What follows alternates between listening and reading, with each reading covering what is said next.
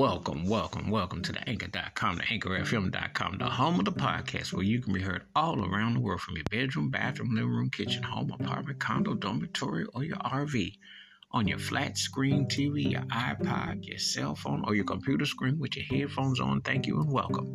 If you happen to be in the drive through curbside service parking lot with a mask on at the bus stop, walking, running, jogging, Zoom, back to school, walking your dog, However, you are, please be careful, be safe. We're always glad to have you, and thank you for listening as always. This episode, one of my favorite bands ever, uh, and this family act started out in the 50s. We're talking over half a century of just people covering their music, impact, and artistry and some of the biggest names ever, and been a, a haven for sampler and reinvention and so on and so forth. And they had different eras. This is back when in music when acts could just go through different things they do, be it, you know, somewhere in the groove, slow jams, changing up concepts. But this band always stayed consistent. And one thing at the heart and center of it was the lead vocalist of this and truly incredible talent and just another distinctive classic in their many, many slow jams.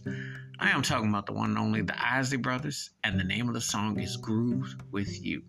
And when you hear Ronald Isley sing and you hear the harmony and the groove behind it, it's tailor made to showcase what greatness, what the depth, what the magnitude, what the force, how it just makes you feel, just leaves you in such a, a trance, just truly incredible.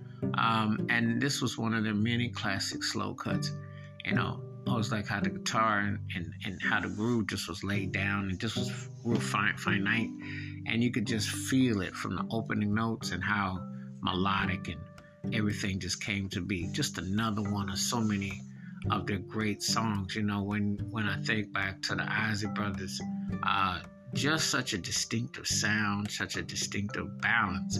Because you always had the one side was the funk, and the other side was the slow jams. And when they hit a slow jam, they had a way of just putting it there. And one of those songs that when you hear it instantaneously, you already know that's going to put you in a certain mood and certain frame of mind.